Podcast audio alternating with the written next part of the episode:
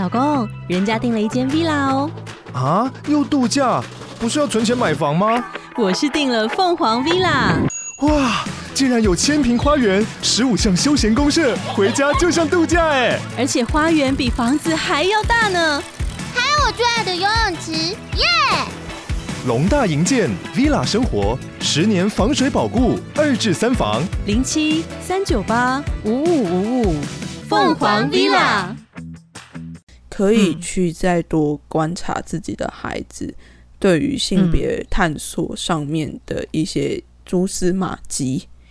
就是其实很多东西不是我们没有出现，不是在我们像我们自己在小孩子的时候，很多这些蛛丝马迹并不是没有出现，而是当它出现的时候，大人选择视而不见。未来的外星孩子的地球母地。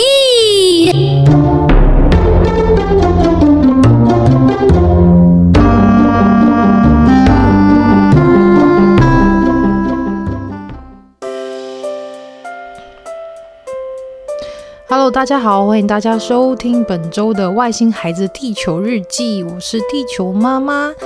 因为继上一次跟啊、彩虹星球的 Eric 叔叔有聊了有关于男同志的世界，跟他的从小到大的一些呃故事，以及他的心路历程。那甚至他也推广了很多像是性平概念的一些书籍啊，或是影集等等的。那这一次呢，我非常高兴邀请到来自于啊、我觉得也是彩虹星球界的第一把。女同志的交易，Connie 姐姐来到我们节目上来跟大家聊聊有关于女同志的世界，以及女同志的星球上住着什么样的人呢？以及她的故事又有发生什么有趣的事情呢？那么欢迎 Connie。Hello，我是 Connie 姐姐。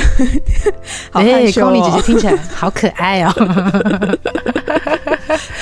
哦，Connie 她的节目叫做《微叛逆女孩》。其实那时候我听到《微叛逆女孩》的时候，在想说，哇，这个人应该是非常的会跟父母起冲突的那一种人。那我们来听听那个《微叛逆女孩》Connie 姐姐来聊聊她节目上面究竟是聊什么东西，以及她有哪一些主轴跟故事会跟大家做分享哦。Hello，大家，我是 Connie。然后被地球妈妈说对了，没有，我没有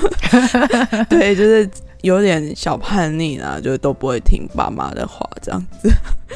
那我的节目是主要是针对性别、人权跟国防这几个听起来非常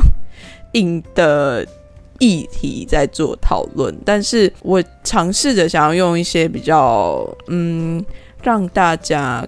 感觉到靠近或者是比较生活化的方式来讨论这些议题啊，对啊，那性别的话，除了性少数之外，也有讨论一些女性的议题，对，所以大家如果喜欢的话，也可以到我的微叛逆女孩跟我一起玩，对，而且我非常支持家中有女儿的妈妈们。一定要听，家中有女儿的爸妈们一定要听，因为我发现你有，就是有一些部分是针对于，例如说有一群男生的工作岗位里面会有一些比较少数女性的工作的职业部分，你有请他们来去做一些分享，甚至于说在呃国防这一块，可能在女性的从军的人人员来说，他们也有一些故事跟他们有一些想法，这其实都对我来说是。不要说是男生专属，而是女生也应该要一起来去，甚至去参与，甚至是一起来去了解。嗯、因为毕竟不可能，我们一辈子都会在跟我们同性别相关的呃工作上、职业上，或者是在学业上嘛，一定是一定是有这样的状况。所以我非常的推荐，就是家中有女儿的一定要听，然后家中有儿子的也要听，好不好？大家都把它听起来，耶、yeah。对，而且国防对我们这对我们来说是非常重要的事情，尤其像近期呃俄乌的战争，我们就可以知道国防这件事对我们来说是听起来很远，但其实上它在我们生活其实是离得非常非常的近。真的，真的，这也是我一直想要尝试着传递给大家的东西，就是国防它不是、嗯、呃远在天边的一个东西，像现在乌俄战争，我们看到了才会觉得说。哦天哪，他们真的在打架，他们真的在打起来了、欸。那什么时候会到我们？又或者是说，我们的脑袋里面都会想说，那一开始会觉得说，国防到底跟我有什么关系？那所以我的自己的国防，关于国防的那个小单元叫做“国防关我什么事”，就是我会尝试着用不一样的角度来切入，就是跟大家一起讨论，哎，国防这件事情到底跟我的关系是什么？而且我来宾很多都没有当过兵，所以也不是说只有当兵的人才可以去关心国防，而是每个人都要关心国防，嗯、就跟每个人都要关心哎性别议题，我觉得是一样的道理啦。嗯，都一样重要啦。嗯、就是越不是我们平常会去了解的小事，其实对我们社会来说都是非常重要的大事。真的，真的。那我觉得我们能够做到的就是。哦，从我们身边有的资讯开始，慢慢的去接触，然后慢慢的去知道，说，哎，我们现在这个社会上面，其他人在做些什么，然后发生了一些什么事情，这样。那话说回来，有关于像是性向的性别的部分，我比较好奇的是，你是什么时候发现你自己的性向不一样？呃，我自己哦。其实很小哎、欸，嗯、就是，但是我那个时候并没有感觉到很奇怪，就是没有觉得说我自己跟别人不一样，我只是很喜欢去看女同学，欣赏女同学，对啊，然后去看那个女老师啊，就是都很小的时候，幼稚园就有很小哎、欸，对，嗯、就是会觉得说哦。那个女同学好可爱哦，很喜欢她，这样就很喜欢，一直眼睛一直去看瞄人家的脸这样子，对啊。但是那个时候并没有觉得说有什么，我的自我认同比较晚一点点，是一直到了高中毕业要去读军校的那个时候才，才我才慢慢意识到说，哦，我好像必须要开始做自我认同的这件事情。对，因为我觉得哦，我们家比较特别，是因为我们家是基督徒，所以就是那个反同的观念蛮深的啦，蛮深的，对，就很可怕。然后，所以那个时候，我觉得我自己内在其实有一部分是非常害怕去面对这件事情的，所以就一直拖到说，哎，我真的要。成年了，要十八岁了，我才终于愿意去面对这件事情。所以在那个时候，我就花了很长的一段时间在接受我自己，呃，身为女同志的这个身份。嗯嗯，那当你在就是准备这件事情，以及你正在认识自己的这个过程当中，嗯，你有没有遇到一些什么困难吗？困难哦，我那个时候很困难，因为 因为我必须要处理的是宗教吧，因为那个时候宗教对我来讲。哦就是它是我的生活，算是蛮大的一部分。小时候的生活，因为我们家妈，就是非常虔诚的虔诚的基督徒，对，所以我们都会去教会啊。然后，嗯，所以就变成说，家庭等于教会。那如果教会它是反同的话，那就是我们家基本上以前也都算是比较反同的。虽然说不会特别去讨论这些事情。但是可以隐隐约约的感觉到这样子的感受，对，所以我有很现在现在回想起来非常的扯，但是我有一段时间是在处理，就是我会不会下地狱这件事情。哈，对啊，因为小时候的教导就是，嗯、呃，同性恋都要去地狱啊，被。那个不灭的火烧啊，什么概念？对，这个我有听到我的那个也是基督徒的同志朋友在讲这件事情，然后就是说，因为家里也是就是很虔诚的基督教教徒，所以他那时候为了要去跟妈妈说他是同志这件事情，他也是熬了很多的苦头，啊，好不容易出头天这样，但是后来妈妈还是偶尔会给他一些。我觉得比较不好啦，就是会给他一些就是精神上情绪勒索之类。但是我觉得这件事情虽然很辛苦，但是至少你有。清楚你自己要什么，而且我觉得宗教这件事情对每个人来说，它虽然是信仰上的一个心灵上的支柱，但是我相信每一个神明，无论是任何一个宗教，他们都不会有一个性别歧视，因为我觉得他们是像以前。最常听到就是基督教徒不是都会有贴一个，就是不算警语啊，就是一个 算是宣传话，就是神爱世人，有没有？对呀、啊，你现在神爱世人，那你要连同志性少数也一起爱呀、啊，不是吗？对啊，真的，我真的很认同这件事，因为我那个时候到最后能够接受我自己的同志身份的时候，也是因为呃，我在就是之前在祷告的时候，然后就跪着，然后跟那个上帝祷告。然后呢，跟他祷告祷告，我就哭，我就问他说：“为什么你要让我变成这个样子？如果你爱我的话。”然后，然后就哭了一阵子之后，就有一个声音，我就感觉到一个声音，他就告诉我说：“哎，不管你是什么样子，我都爱你。”就是哇，天哪，好感动哦！我起鸡皮疙瘩呢。对，我现在在讲的时候，我也会起鸡皮疙瘩，因为那个感觉是非常的。很深刻哦，对，然后就很像你就整个被拥抱了起来的那种感觉，然后就发现说，哦，其实上帝他是爱我的，那会有那些反同的东西，就全部都是其他的人就用着自己的话来去解解释上帝的话，然后才会导致后面的这些很多很多的很多的东西，所以一直到现在，我就会觉得说。我自己，我会觉得我是相信有上帝存在的，但是我不太想要再当一个基督徒。嗯、对，因为现在的教会，有的教会就是对于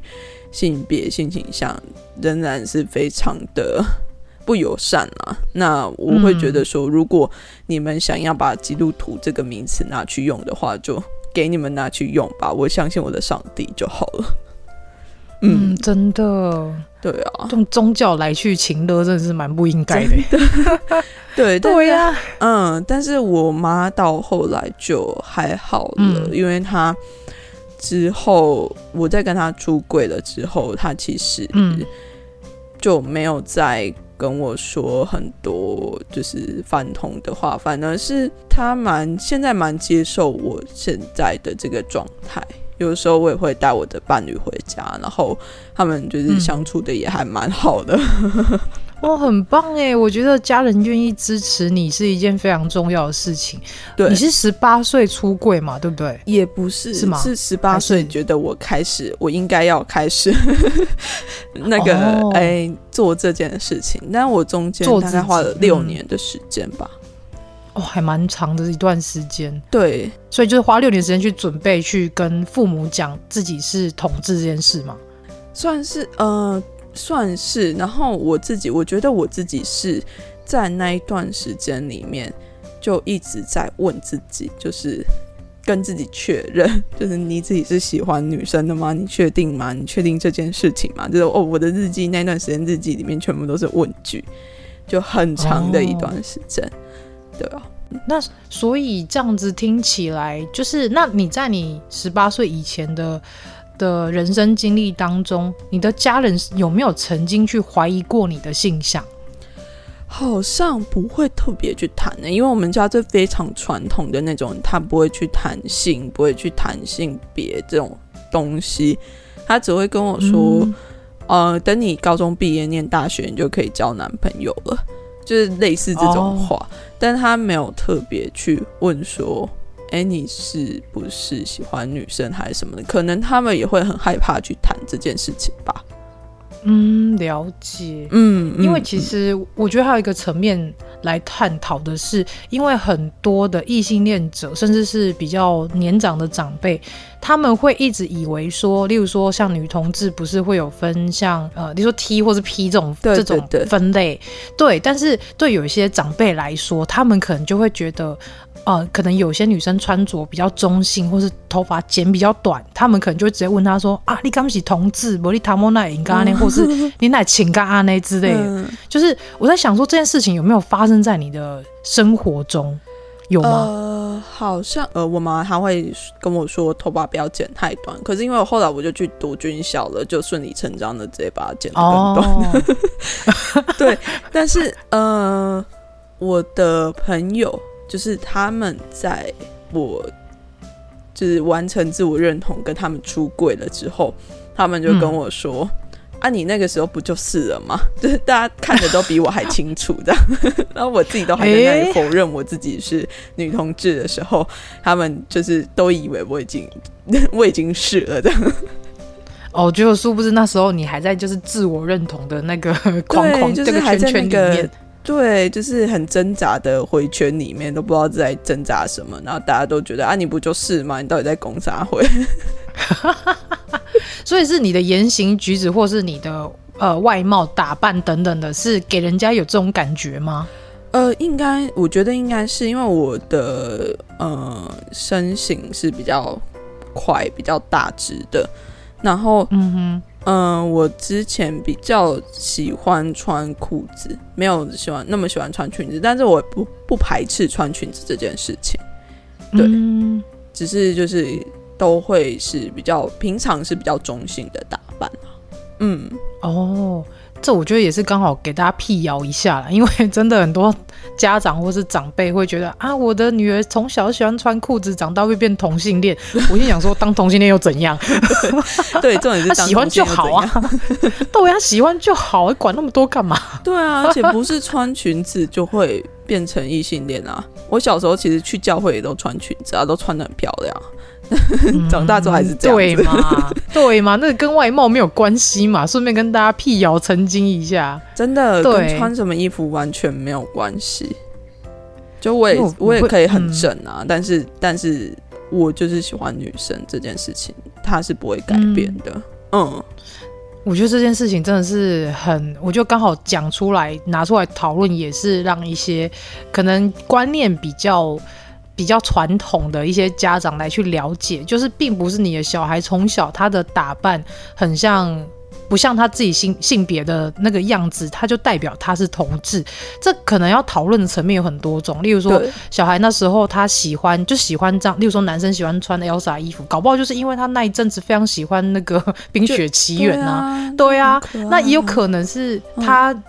觉得她自己是女生，她想要打扮成这样，她、嗯、觉得这样很漂亮，或甚至是说，有些人打扮这样子是为了想说去呃去闹同学之类，这其实有很多种因素，嗯、所以我觉得也不要太早去做定论，而是真的，我觉得身为家长是要去慢慢引导他们去找自己。例如说，你为什么喜欢穿裙子？是因为你觉得这件裙子漂亮吗？还是你觉得你自己就像一个小公主一样？就是我觉得这件事情是可以由家长去引导，帮助他们。无论是你的孩子以后他可能是呃跨性别者，或者是他自己本身是同志等等的，透过这这一层的呃陪伴跟这透过这一层的引导，可以让他们更了解自己喜欢的是什么样的状态的自己，就不会像 Connie 这样子，就是 一直在那个回圈里面找很久，才发现说啊，原来我是喜欢同性的。对呀、啊，啊、所以我觉得这个这个部分其实家长的角色也是非常重要的。真的，而且其实小朋友自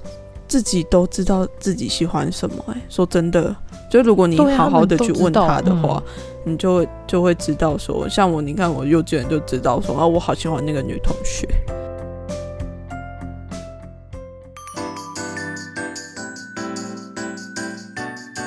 休息一下，马上回来。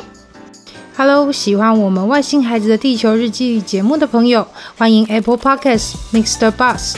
给我们五星评价并留言给我们哦，并分享给所有的朋友们。如果从不同的平台收听到我们节目的朋友呢，也欢迎到 IG 私讯地球妈妈来跟地球妈妈聊天互动哦。更欢迎家有特殊儿童家长或是想认识不同特质的朋友呢，还是想跟地球妈妈一起用正能量爆棚的朋友，一起加入赖社群，搜寻地球妈妈战队就可以找到我们喽。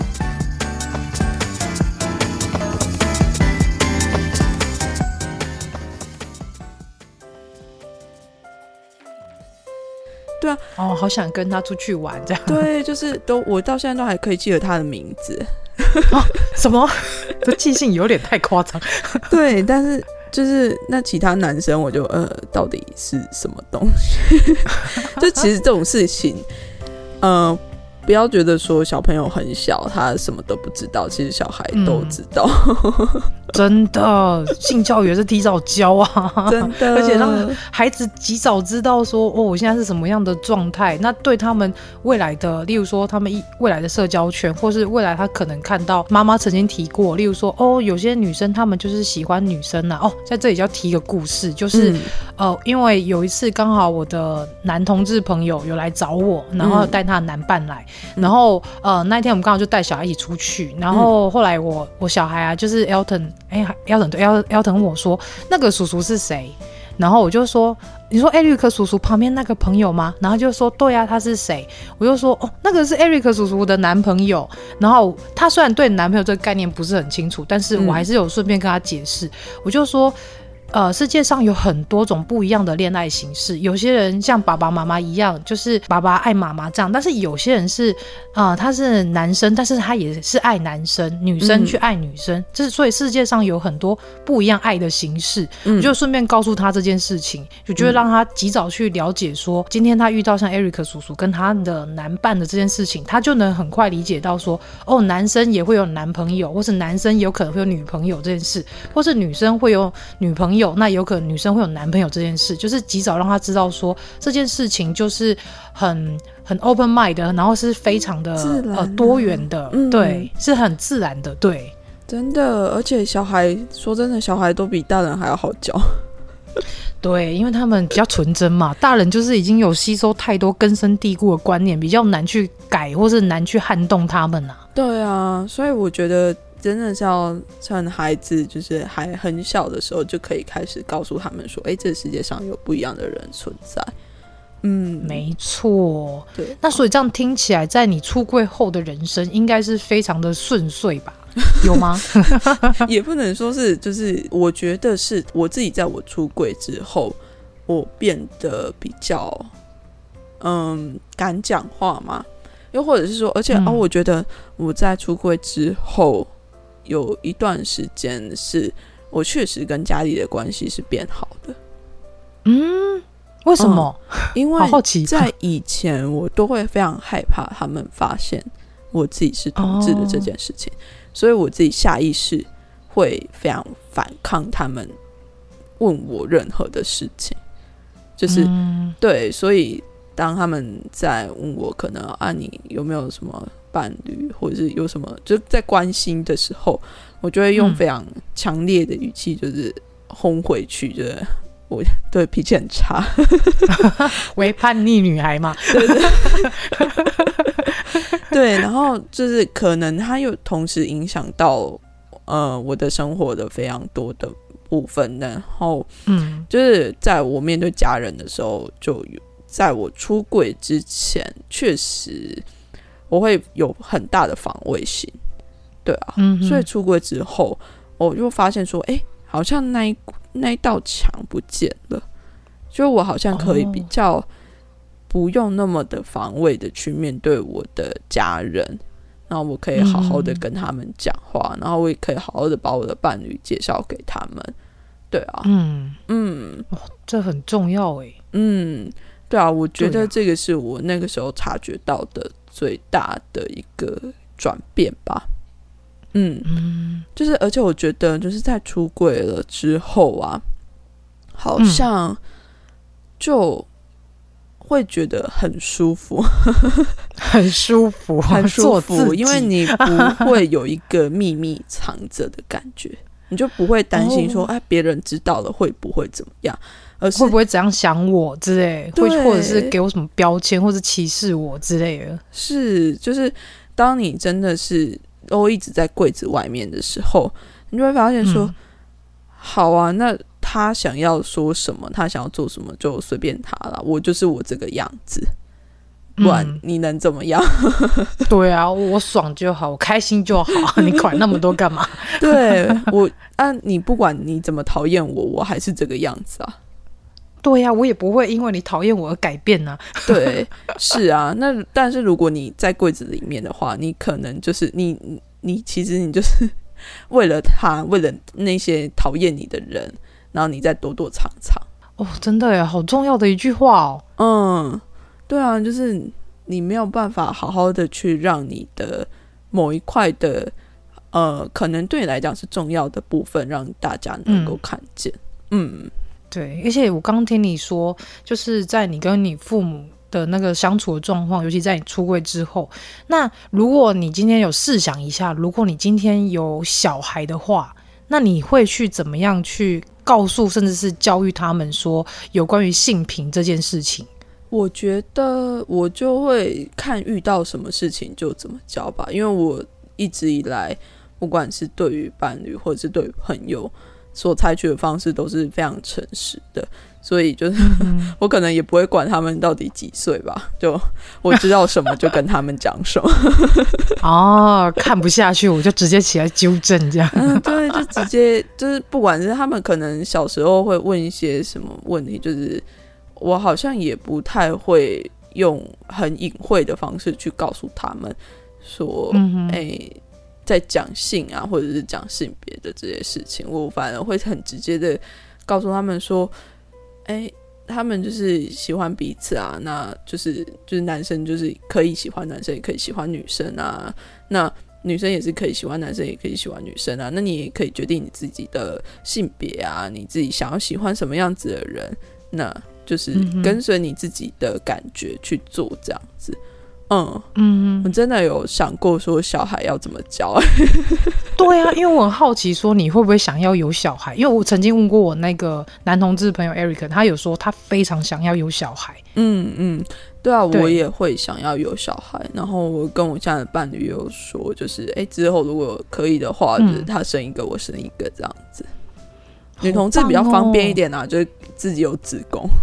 对自己可以生啊。因为我那个朋友还是跟我说，我就不能生啊，我就只能靠找代理孕母，或者是说呃去领养。然后他又他，但是他说他又不想要领养，因为他想要有自己的孩子，所以其实又比较困难一点。而且现在在台湾的法规来说，这又是。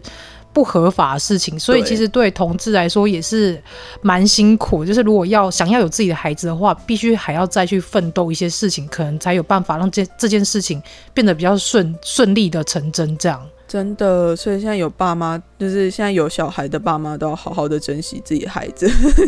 看我们想要有自己的孩子，有些人想要又没有办法要，真的对呀、啊。真的，真的，就是看到他们很快要崩溃，就是快快要生气的时候，就先冷静一下，说哦，就说爱你们，有些想有小孩，对，没办法有小孩，没关系，毛毛有你们真的很开心，真的，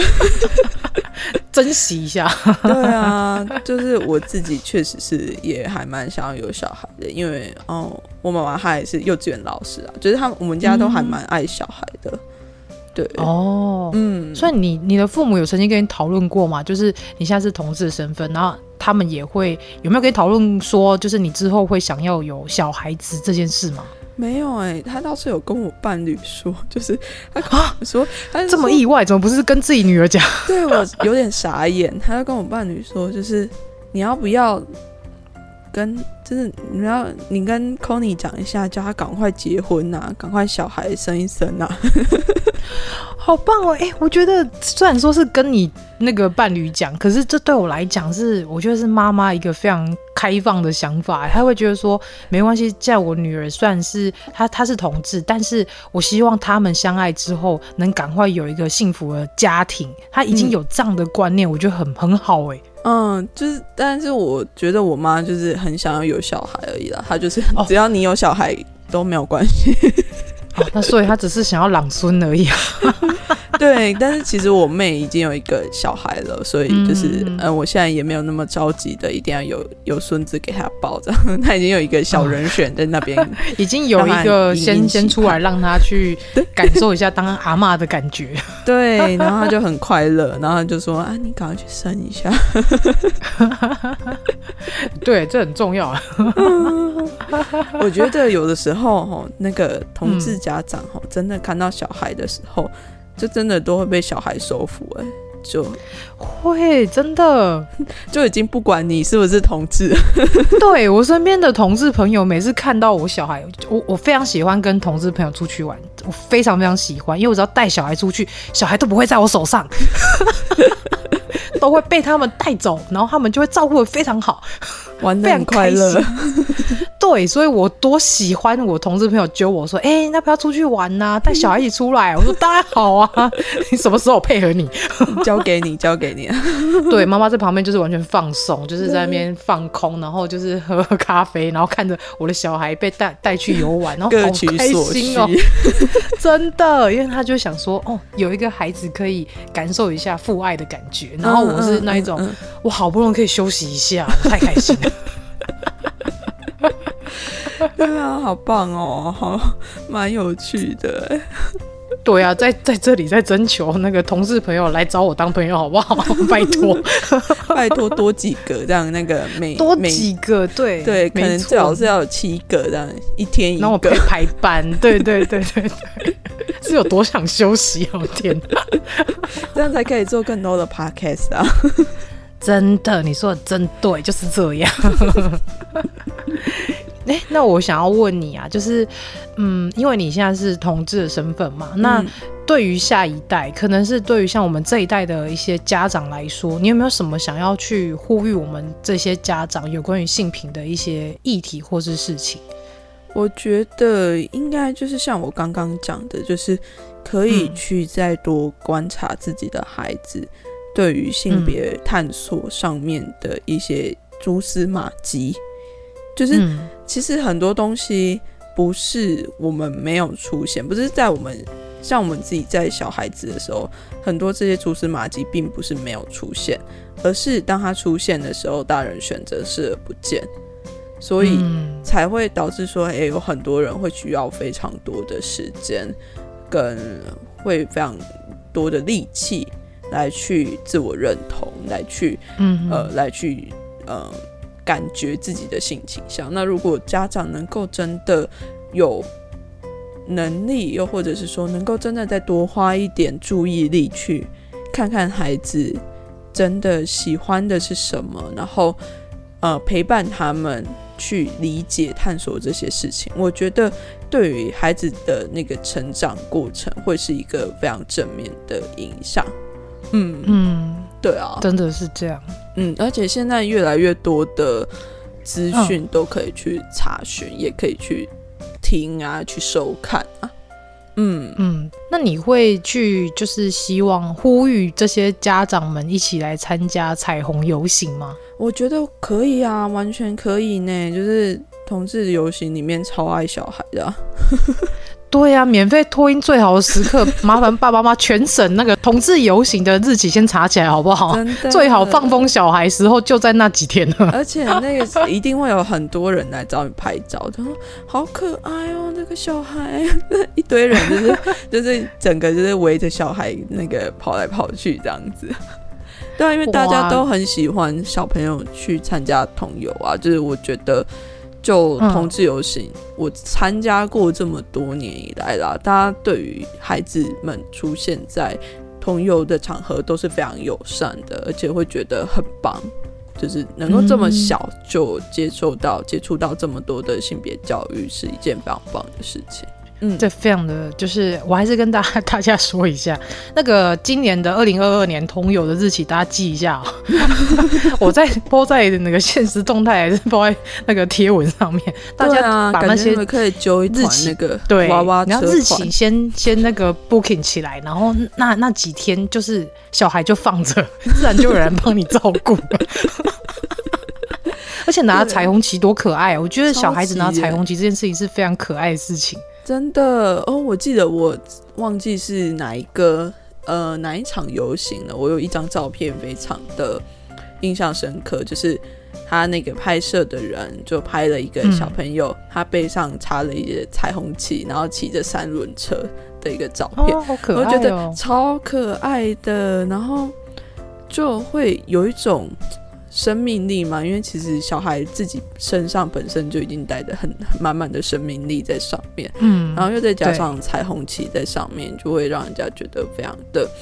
感动，然后又会觉得哦，天哪，我们的下一代真的是很有希望哎，超级的，就是那那个一整个，嗯，我觉得会是一整个世代是很有很友善的。嗯，之后会可以很期待。嗯，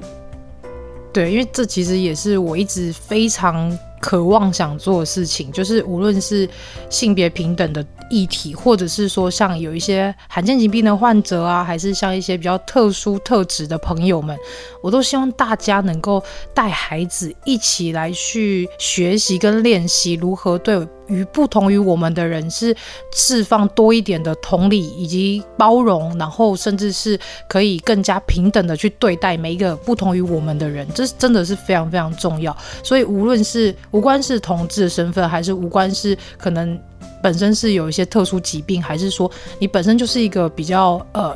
普通再普通到不行的一般人，我都希望大家能够去带孩子，甚甚至是自己也要去练习做这件事情，嗯，让这个社会可以更加友善，然后甚至是更加温柔，去呃包容每一个不同的灵魂。嗯，对我来讲是这样，对对。那我在想说，像这样子的部分的话，你有没有想要对你小时候的自己说什么样的话？就是在你还没有确定你自己是呃，应该说还在很模糊的那个性别意识的状态当下，你有没有想要对当初的自己说什么话？我想要说，就是应该也是想要说辛苦了吧，就是因为我觉得这个过程。他确实是非常辛苦，但是也是因为有经历过这样子的过程，反而更能够去理解很多的挣扎跟，呃，更能够去同理别人。嗯嗯，所以我会觉得说，哎、欸，我并不会想要把中间这些非常挣扎的过程拿掉，反而会是觉得说，就是因为。有经过这些挣扎，我才能够是现在的样子，所以还是要说辛苦了。嗯，嗯哇，好起起鸡皮疙瘩，就是对自己告白是一件非常让人觉得很感动的事情，因为。嗯我相信，从现在你的年纪，甚至是你现在的角度去看过去的那个自己，就是过去那个还陷入在泥沼当中的自己，你应该会非常的心疼，甚至是会觉得，如果我当初可以怎么样，也许我当初自己就不会这么辛苦。可是，其实这一些过程都是让你成长成现在你自己最好的肥料，就是可以让你自己去感受到。这些过程虽然是痛苦，虽然是不堪的，虽然是非常难熬的，但是没有这些过程的话，那个部分，那个自己，也许就没有那么的完整。是啊，是啊，所以就是很辛苦，但是。就是痛苦但快乐着，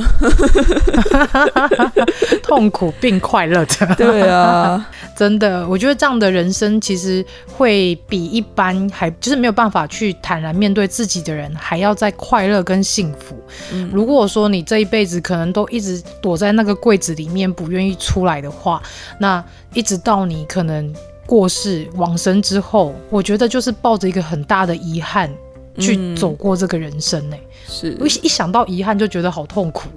我那觉得之前那一些奋战啊，那一些就是呃愿意去说出来的那一些人，他正在去感受自己给自己的一个鼓励，跟自己给自己一个能量，去让自己可以变得很像自己。这件事情就很重要。嗯、虽然上面讲那些非常绕口，但我相信大家应该听得懂嘛。可以啦，可以啦，真的。好，那最后我想要问 Connie 说，你有没有想要推荐像有些像性平教育的相关的平台，或者是书籍，还是说有哪一些的 Podcast 节目可以分享给一些家长们来去收听或是观看？嗯，呃，家长的话，因为我自己看的都是比较成人教育的部分，但是。呃，我知道那个台湾性别平等教育协会，它有蛮多的资讯，嗯，我自己蛮多的资讯都是从他们那边得知的。对啊，他们有办蛮多的讲座，嗯，那大家可以上他们的网站去看。对，那我自己最近是有看一本书，叫做《性别是彩虹色的吗》，它比较是。给青少年的啊，就是可能年龄层再小一点的话，嗯，可能要再找别的书。但是我觉得这本书蛮推荐，我觉得大人看也是蛮适合的。因为它有点像是字典嘛，嗯、它里面解释了非常多不一样的名词吗？光谱，对对对对对，它里面要解释不一样的光谱，然后嗯，不一样的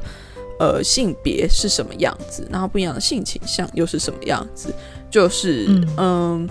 我那个时候读的时候学到了蛮多的知识，就是对于性别啊，又是一种开眼界的感觉。哦，就是看说哇，原来这个是这样，哇，这个原来是这个样。对对，而且我很喜欢它里面的一个呃一一段，他是说就是性，他是讲到性别是光谱的这件事情，嗯、然后他就说，嗯、呃，光谱它。不一定是一个从左边到右边那样叫一个光谱，它可能会是一个圆形，嗯、然后它可能会是任何你想要的形状。嗯、所以他就说有一个小孩，他就说他的性别光谱是一个宇宙，嗯、对，就跟那个外星孩子第九日记有点像，就是他就说他的光谱就是一个宇宙，那他的宇宙里面有什么样什么样什么样的东西，那他觉得他的性别就是这个样子。哦，嗯，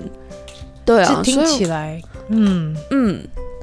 所以就是我又觉得说，哎、欸，我们之前确实都没有想过这样子，可以这样子去讨论性别这件事情。对呀、啊，我觉得这样讨论比较 open mind 一点，而且是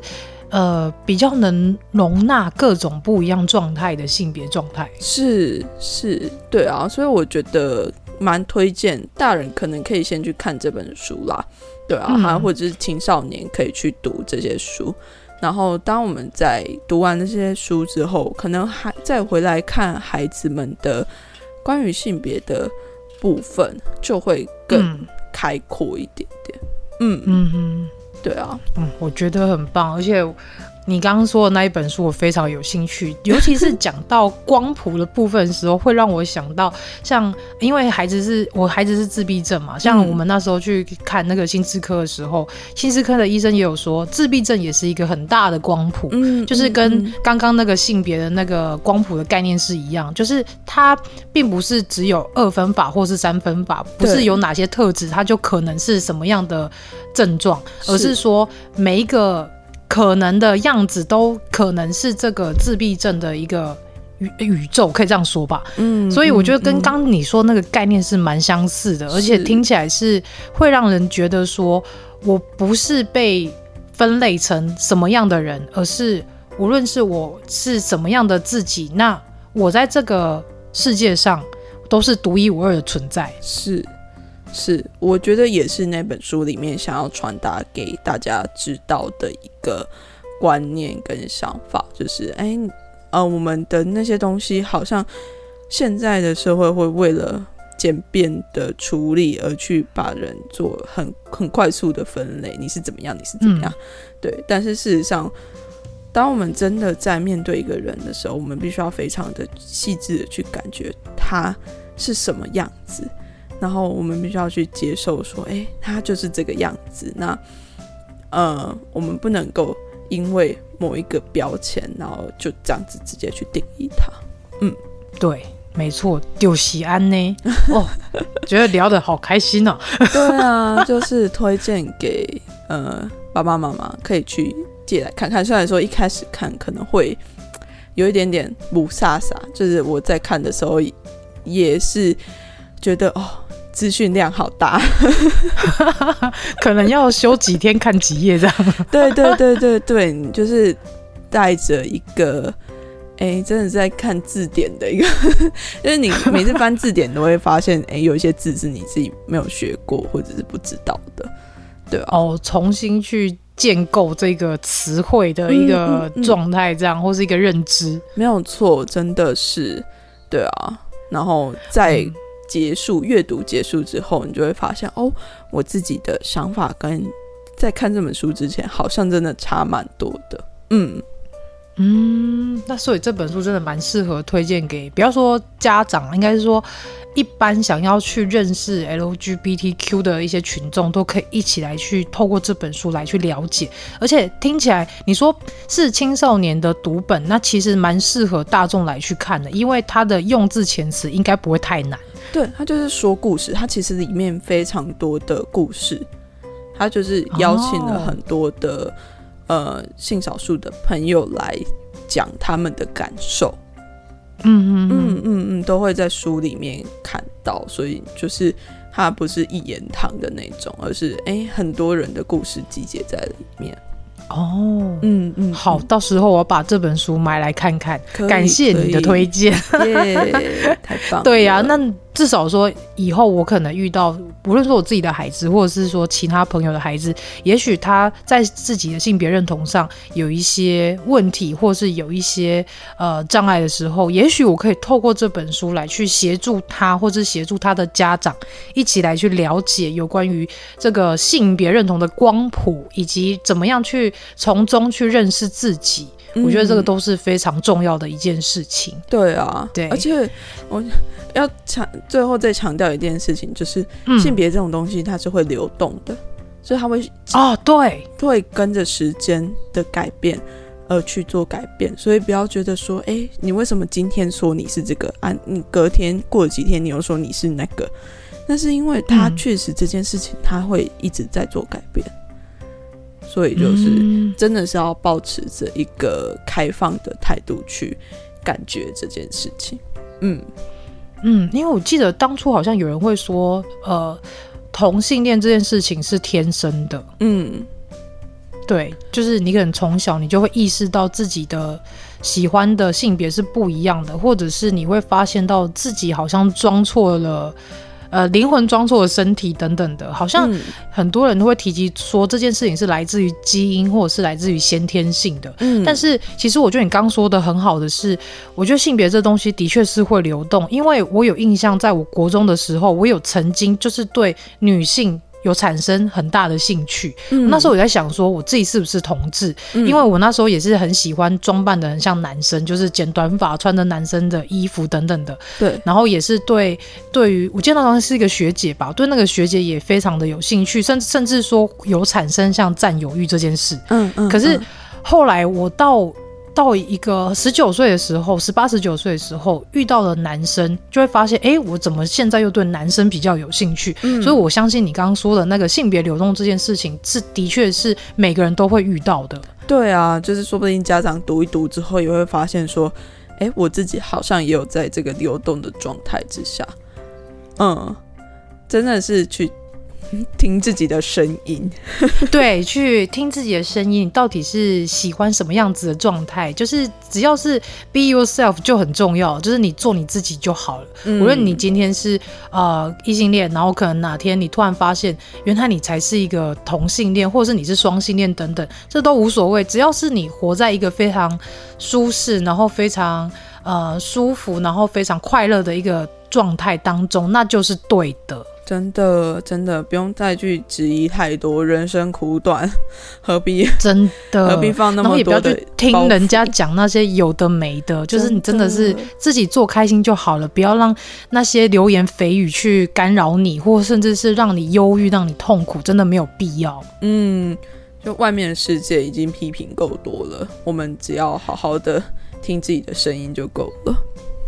对呀、啊，甚至是只要有一两个是支持你的，我觉得这就是非常非常的让你很有能量的一件事了。就是至少无论你在外面受到多少的伤害，但至少你回到你自己的舒适圈，你有一两个朋友或甚至是家人，他们愿意去支持你每一个状态，那其实就是一个嗯非常有呃舒服，然后充满能量的一个状态，嗯、这样就够了，真的，这样就够了。是啊.那今天非常开心跟 Connie 聊了这么多有关于就是 Connie 自己对于性别认同的一些想法，以及他对下一代的多元的社会建构的一些想法，他也推荐了一些很棒的书籍。那也欢迎大家去收听《为叛逆女孩》这个 Podcast 频道，有非常多有关于国防的，有关于呃女，应该说女权吗？算吗？嗯、女性主义哦，女性主义对，嗯、然后甚至是说有有关于像是一些性性别平等议题等等的，我觉得都非常的适合大家来去做收听。而且他的声音，我觉得虽然是慵懒，但是听起来也是非常舒服的。谢谢。而且 Connie 他在制作节目当中，你会发现他有很多的一些呃节目上的精致的一些编制，所以透过你听他的节目，听他的声音，听他的节目的步调，以及听他的一些议题跟他节目的一些编制，你会发现这整个节目听起来是非常舒适、非常有质感，而且你会一直听下去，会动没掉哦，会一直接连的听下去哦，会 上瘾哦。先跟大家打个针哦，谢谢。好，我们非常谢谢 Connie 上节目来跟大家聊聊。那我们下周外星孩子地球日记再见喽，拜拜，大家拜拜。